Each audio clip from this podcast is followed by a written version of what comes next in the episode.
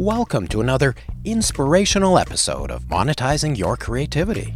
Our guest today is Caitlin Glass, and she's an American voice actress, ADR director, and scriptwriter. She's been involved with a number of English versions of classic Japanese anime series and video games. So I ended up with a tour at Funimation because I knew a guy who was a, an engineer there. And on the tour, I was given an on the spot audition. I said that I was a theater student, I had about a semester left. He goes, Oh, you're an actor. He picks up a script, starts flipping through it, and he goes, I need somebody to say this line. Get in the booth and say this line right now. Monetizing Your Creativity asks the question what does it take to earn a living with your creative talents? As far as personality goes, if you are self motivated, then I think this is something you could succeed at. We focus on the success principles common to all disciplines by interviewing producers, directors, writers, actors, cinematographers, music composers, animators, designers, and much, much more. Learn how to create your own path to success. Let's roll. Well, hello everyone, and welcome to another episode of Monetizing Your Creativity. I'm your host, Marvin Polis, and joining me as always is your co host, Fred Keating. I'm in Edmonton, Canada. We just love this city. And Fred, Fred, you're out there in Vancouver, Canada. And the reason I'm in Edmonton today is because I'm at the annual Anime Festival. This is actually one of the longest running conferences of any kind in Western Canada. There are about 10,000 people at this conference. Fred, tell our listeners who our guest is. Our guest today is Caitlin Glass, and she's an American voice actress, ADR director, and scriptwriter. She's been involved with a number of English versions of classic Japanese anime series and video games. So, Caitlin, thanks very much for taking the time to uh, speak with us today. Well, thanks very much for having me. I'm happy to be here.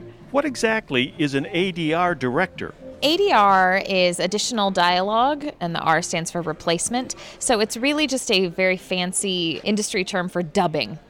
So we could say dubbing, but often the, the word dub could have a negative connotation associated with it.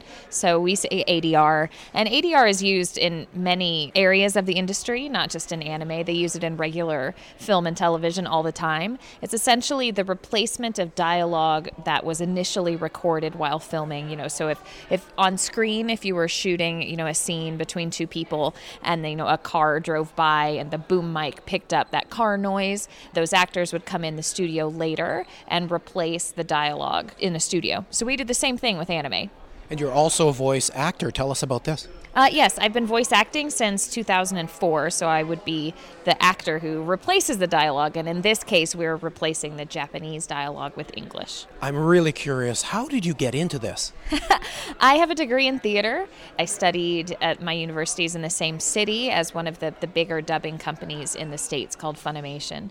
So I ended up with a tour at Funimation because I knew a guy who was a, an engineer there. And on the tour, I was given an on the spot audition. Strangely enough, by another guy who's a guest at this convention this weekend. His name is Eric Vale, and he's the person who gave me an on the spot audition. And uh, a few days later, I started working there, and 12, 13 years later, I'm still doing it. There must be a story behind this. Tell us your story. How did you get an on the spot audition when you just go to this place and, and you're doing a tour? They're pretty used to tours because it, it's a strange sort of industry. So people that work there, you know, they might have a kid or their neighbor's kid really likes anime. So, hey, bring them to the studio and let them see the place. So directors are, are used to that. But at the time in Funimation's history, they were about to grow exponentially. They're mainly known most famously for dubbing Dragon Ball Z and the rest of the Dragon Ball shows. And at this point in time in 2004, they were just starting to pick up other titles, but only maybe a handful more. But one in particular, they uh, reversioned it to be called Case Closed. In Japan, it's called Detective Conan. And it has a main cast of five or six, but it's like a procedural. So every episode, there's a whole cast of characters just for that episode that are then going to be gone the next week. So Funimation had to grow their talent pool exponentially. So it was kind of a, a case of right place, right time. When my friend led me into the particular studio where Eric was working, he didn't have an actor at the time, so that's quite fortuitous.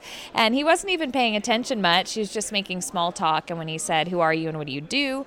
I said that I was a theater student. I had about a semester left. He goes, Oh, you're an actor. He picks up a script, starts flipping through it, and he goes, I need somebody to say this line. Get in the booth and say this line right now. And I was like, okay, because we learned in school how to act professionally and take any opportunity that comes when it comes. And so I just got in the booth and did my thing. Uh, I seriously said one, maybe two sentences. Well, it was one sentence, one or two times only. And when I came out, he said, That was great. Your voice is great. Give your information uh, to Tara down the hall, and you can work here. Fred, we've heard this so many times serendipity. Yeah. Geez, I wish I'd been on that tour.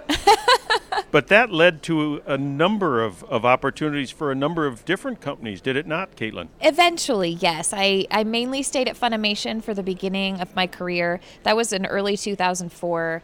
By the middle of the year, I went on to get my first lead in a show. By the end of that year, I had a supporting role in a major show they were putting on TV. By the end of the following year, I began ADR directing. I'm not certain when I started working for other companies outside of the Dallas Fort Worth area, but it did eventually lead to that, yes. Now, how many of these opportunities to get out and about and around the, the continent or the world and connect with fans, how often does that happen for you these days? It happens as often as I would like it to. If I wanted to, I could probably go to a convention every weekend of the year. It used to be when I first started doing this, you know, a dozen or so years ago maybe there was a convention every weekend somewhere in the country or in North America, but now there are multiple conventions every weekend across the continent. And then also outside, there are conventions in the UK, conventions in Australia, conventions in Central and South America, other places in Europe. It's crazy. But because I do direct full time and then act in addition, I limit how many conventions I can go to. It's kind of hard to be away. Also, I'm married and I'm, you know, all of that.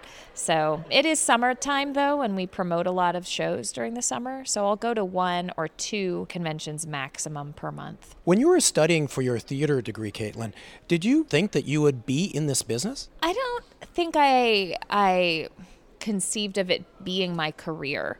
I had intentions to go to graduate school specifically to study classical theater because that's what I really loved. But anime was just a hobby of mine, something I enjoyed watching. And one day while watching it in English, I watched all the way through the credits and saw that Funimation was in the city where I lived and went, wow, I wonder if I could do that. And even when I started working at the job, I still intended to leave. In fact, I wanted to go teach English in Japan for a year just for fun and then go off to graduate school someplace. And uh, Christopher Sabat, another really well known voice actor, encouraged me to stick it out. He's like, I think you're really good and you have a good thing going and that you should stay. And so, upon his advice, I thought, okay, let's try this out for a little bit longer. Graduate school's not going anywhere. Let's see where this goes. Now it, it's my career. Just out of curiosity, Caitlin, so are you an employee or is each project you're on a separate contract? As a director, I am an employee of Funimation, though we do have contract directors in addition for the busier times of year. And when I first began directing, I was contract. They had a number of producers that were given shows to be in charge of, and then those producers each had a team of directors, and they would choose from us who would work on which shows. But now I am employed as a director by Funimation, and then I voice act in addition to that, and that is uh, I don't know if I can say, I think I can. Uh, I do get paid as an actor in addition to being a director. It's like a, a monthly bonus. My actor pay didn't go away just because I decided to direct full time. And is there such a thing as a typical day in your life at the company? No. I, uh, there is for me as a director, but I think as a voice actor, no. Many of the actors in the in the Dallas Fort Worth Metroplex do many things, and Funimation is just a part of what pays their bills. We have a lot of commercial work in the area, so they could go from studio to studio, recording on a video game over here. A friend of mine does the weekly grocery store ads every week. She's in doing that, and then she'll come by the studio for a couple hours every few days. So there is not a typical day, no. Caitlin, I know a lot of our listeners are saying, okay, you've got my attention. This is something I'm interested in. What advice do you have for people who might want to get into this field? And what do you think are some of the success attributes? It's strange. It's the type of field that everybody says they have always wanted to try and they all feel that they would be good at. And we hear that so much as voice actors. It's almost as if people assume because they have a mouth and they have a voice and they talk every day, it's a job that they can do because you know someone in line at the store told them they have a nice voice or someone on on the other end of the phone told them that once and there's so much more to it than that. And I don't mean to be discouraging at all. If anything, I'm more of a, a, realist and not an idealist. I think we all want to be taken seriously, and we want folks to know that this is a, a craft and an art form. And uh, the majority of voice actors I know all have degrees, either in theater or in radio, TV, film. They understand the voice, they understand microphones and techniques. They've taken classes about just how to work and get jobs as a professional, about making demos, about marketing, about the different commercial types of voices that you'll need depending on the client. Some voice actors have their own home studios, they produce all of their own things for other companies, and that's part of their selling point. You know, hire me to do your project, and I'll record it at my place and uh, put all the music behind it and do all of the editing. I know people that do that other people that don't. As far as personality goes, if you are self motivated, then I think this is something you could succeed at. But you can't be the type of person that needs someone behind you telling you what to do or reminding you of a deadline or saying, you know, you've got some auditions. Also, a person that can handle rejection well. I mean, that's a really negative word to use. And I know actors who don't like to use that word because it, you know, puts them in a bad mindset. But let's just be honest. You're you're going to be rejected more often than accepted. You're going to be not right for the part more often than you are right. So you have to have a really thick skin and understand that there's nothing necessarily wrong with you or your talent. It's just not what the client was looking for and be able to get over it and move on.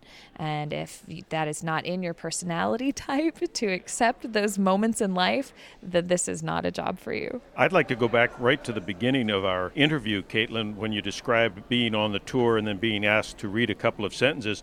I can imagine some listeners thinking, what a stroke of luck that was. And yet, however serendipitous it may have been, the fact is that you were trained, you were studying there, you had the goods, and as uh, Seneca, a very famous Roman philosopher once said, luck is simply preparation meeting opportunity. You were prepared and had what it took in order to take advantage of the opportunity that presented itself. And so I just say that in order to bolster what you said about the training aspect and not just assuming because one can speak, one can act or create and interpret a character. Mm-hmm. That's exactly right. You, you really hit the nail on the head there. They always say, you know, in this business, it's about who you know. But to be honest, who you know can only get your foot in the door. You know, can only maybe get you inside the building. But if you don't have a the talent to begin with, and if you haven't spent the time to develop that talent, to learn all of the skills associated with it, and to be prepared in any situation, it'll just be a quick tour in the building and then right back out that door again. So, yes, that's exactly right. You could very much embarrass yourself in front of those people you know. Exactly. you wouldn't want that to happen. In addition to who you know, it's also who knows you and what they think of you, what impression you've made upon them in terms of your abilities, or in fact, as Caitlin was mentioning, your personality. Absolutely. Caitlin's nodding. Yeah, I agree. I agree. Well, Caitlin, you've also expanded into writing, yes? A little bit. And we use the term writing because it's just the easiest thing to call it. But technically, it, it's more an adaptation than anything. How it works is that a translation is provided to the adaptive script writer. Then it usually comes from in house, folks that have been hired by the company to translate, they speak the language and uh, they'll give that to us and then it's our job to adapt that translation which is in good english. It's not broken english. It's grammatically correct and everything but it is often kind of bare bones. There may be notes in there from the translators explaining some things that are difficult because japanese is a complicated language sometimes and we don't always have the words in English. But anyway, uh, we take all of that and make it match what we call the flaps, which are the mouth motions of the animation, because that's the trouble with dubbing. I mentioned earlier that it often has a negative connotation to the word because immediately it conjures up images of those bad, like kung fu movies where they're you know talking really really fast to fit in the mouth, or they don't even bother matching the mouth at all. And even if there were really good actors performing those lines, immediately you're going to think that they aren't good because what they're doing doesn't sync up with what you're seeing. So in our versions, it absolutely must like sync. That is so very important. So that's what the adaptive writer does. The goal is to make it sound like this uh, cartoon was made in English to begin with. This is absolutely fascinating. Fred, is there anything else that needs to be said before we wrap up? I'd like to ask Caitlin what's what's coming up. What's next for you? Oh wow, what is next for me? I am currently directing ADR directing the dub of a show called Love Live Sunshine, and Funimation uh, has started a pretty cool thing. We've been doing it for over a year now. It's what we call broadcast dubbing. So we will simulcast streaming on our site a show as it airs in Japan in Japanese, and then within either two to four weeks, you can see that same episode dubbed into English, which is just remarkable because you used to have to wait six months, eight months, a year, two years before you could get anything in English. And now we're doing it at an episodic rate. It's amazing. My current show is called Love Live Sunshine, as I mentioned. And uh, last year, I had the privilege of adapting the scripts for the first Love Live show called Love Live School Idol Project. And it was done out in Los Angeles and I also got to be in that show. So when Funimation was able to pick up the, it's not really a sequel, it's more like a second series, I was so excited. And then they asked me to direct it because I already know the property. So that's what I'm doing now, and I'm loving it. Well, Caitlin, it sounds like you are one of those terrific individuals who absolutely is in the right place at the right time and always has been. I wish you all the best. I appreciate your taking the time to chat with us today and, and all best wishes on all your ongoing adventures in anime and other forms. Well, thank you very much, Fred. This has been a privilege. I've really enjoyed uh, talking with you guys today. Thank you. Thanks for tuning in to Monetizing Your Creativity. Be sure to join us next time by subscribing to us on iTunes or wherever you get your podcasts. While you're there, please leave a review. It helps us with our ratings. You can also visit monetizingyourcreativity.com for more information about the show. And hey, be sure to tell your friends who want to understand how to monetize their creativity.